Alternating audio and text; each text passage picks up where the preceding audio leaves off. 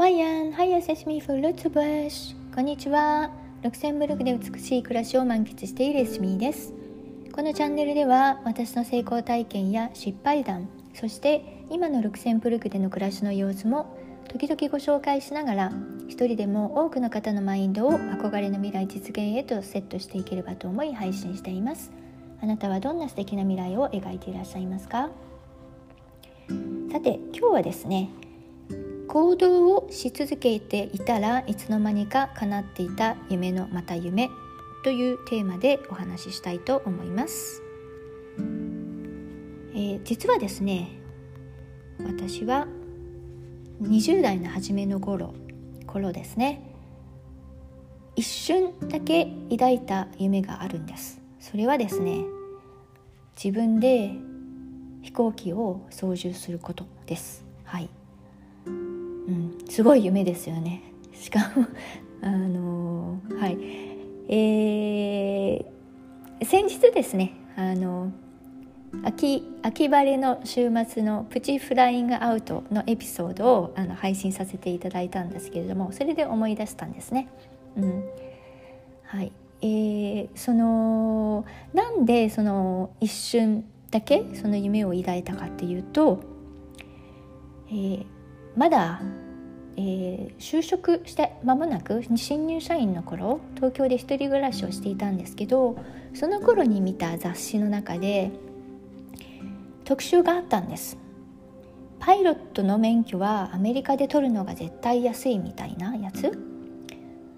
ですごい印象的だったのはあの開いたページ2ページにわたってもうすごい綺麗な写真海と、えー、森かな。自然自然ですねもう壮大な自然が、うん、空から見た壮大な自然。それと右の上の方に、えー、飛行機と一緒にあのパイロットの顔がね映ってたんですけれどもその顔がねまたねもう幸せそうなもうこの上なくいい満足みたいな顔でですねああいいなあ私も飛びたいなとその時一瞬思ったわけですよ。でその特徴がねアメリカで撮るのが絶対安いって書いてあるのでいやじゃあそんなに安いんですか？どれぐらい安いんだろうって思って見てみたんですけれどもうーんねまあ金額は覚えていないんですが確か100万とかね200万とかいずれにしてもその頃の私からは想像もできない金額そんなねあの生活だ生活以外にそんなレジャーにライセンスを取るためだけにそんな金額を出すなんてとても想像できない金額だったんですね。うんなんせですねそのその頃の私は新入社員のこの「すずめの涙」ので家賃を払ったらば、まあ、その月の生活費2,000円しかないみたいな時もよくありましたのでもう本当にねレジャーどころではなかったわけですよ。ということでですねその一瞬の夢は夢ではなくなっていたんですね私の頭の中では。でも多分なんか心の中ではあのできれば叶えたい夢みたいに多分残っていたんですね。でまあそれが連動してかどうかはわからないんですけれども私の他の夢いくつかあるんですけれどそれをそれと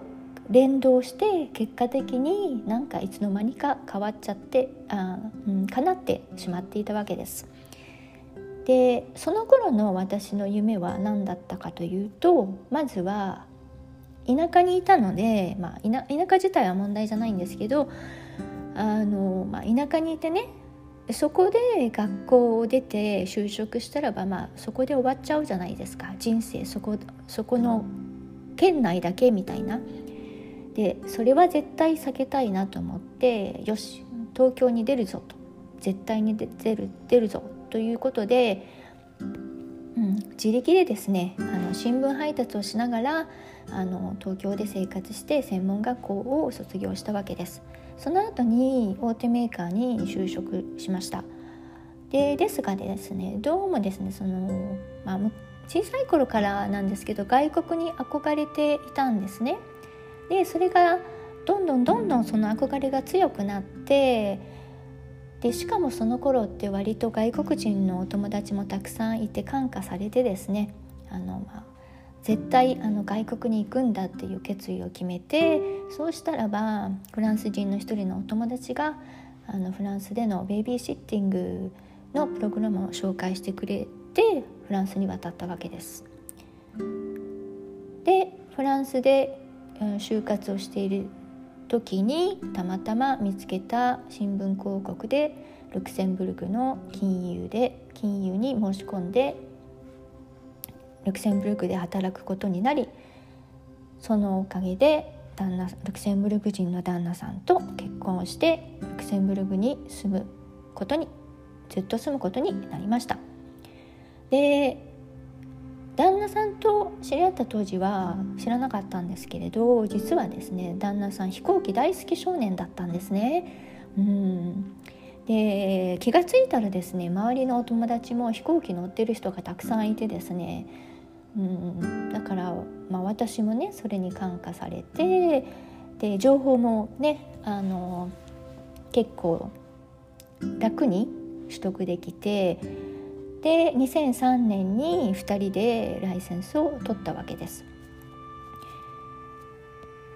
でうん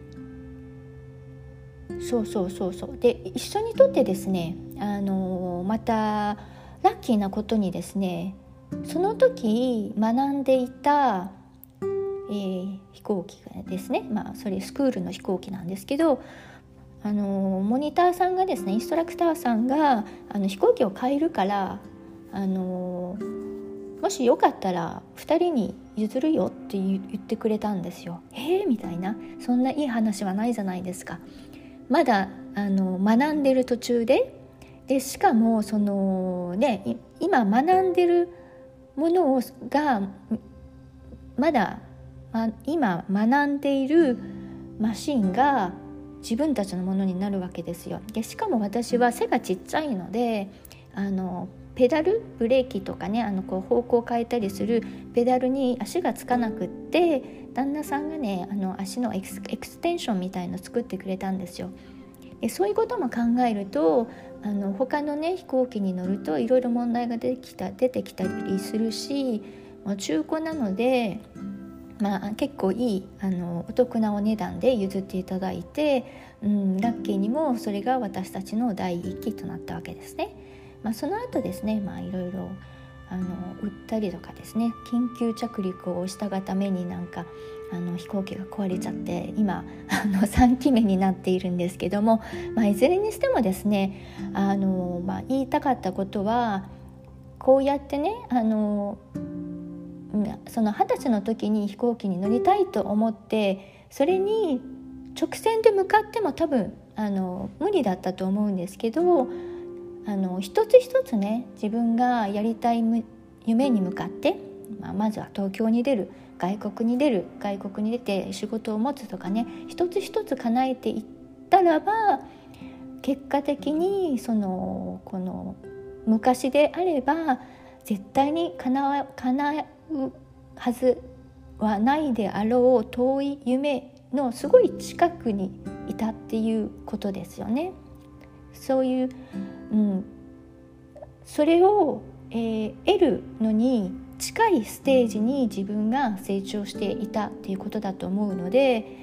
うん、行動を続けることによってですねそれをそしてそれを継続することによってたくさん経験をして自分のステージが上がるのでそれを積み重ねていくと実は、うん、その一時点では叶わないと思っている夢でも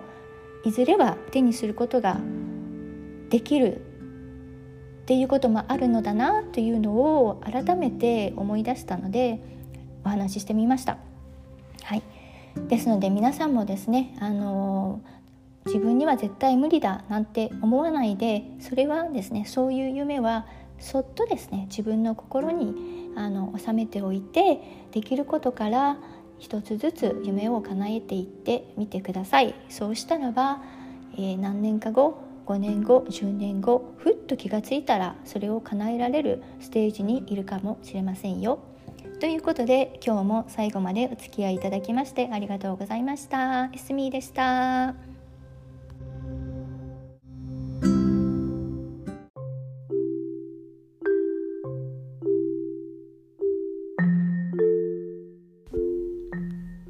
今日も最後までお付き合いいただきましてありがとうございます。このチャンネルでは未来の美しい暮らしのために役立つ情報をお届けしていきたいと思っています。またチャンネルの詳細欄にはプロフィールも貼っておりますのでもしよろしければご覧いただけると嬉しいです。LINE の公式アカウントやブログのリンク先も載せております。お気楽にお越しください。何かお悩みのこととか困っていることがありましたらいつでも LINE にご連絡ください。皆様のライフプランに少しでもお役に立てれば嬉しいです。それではまた次回お会いいたしましょう。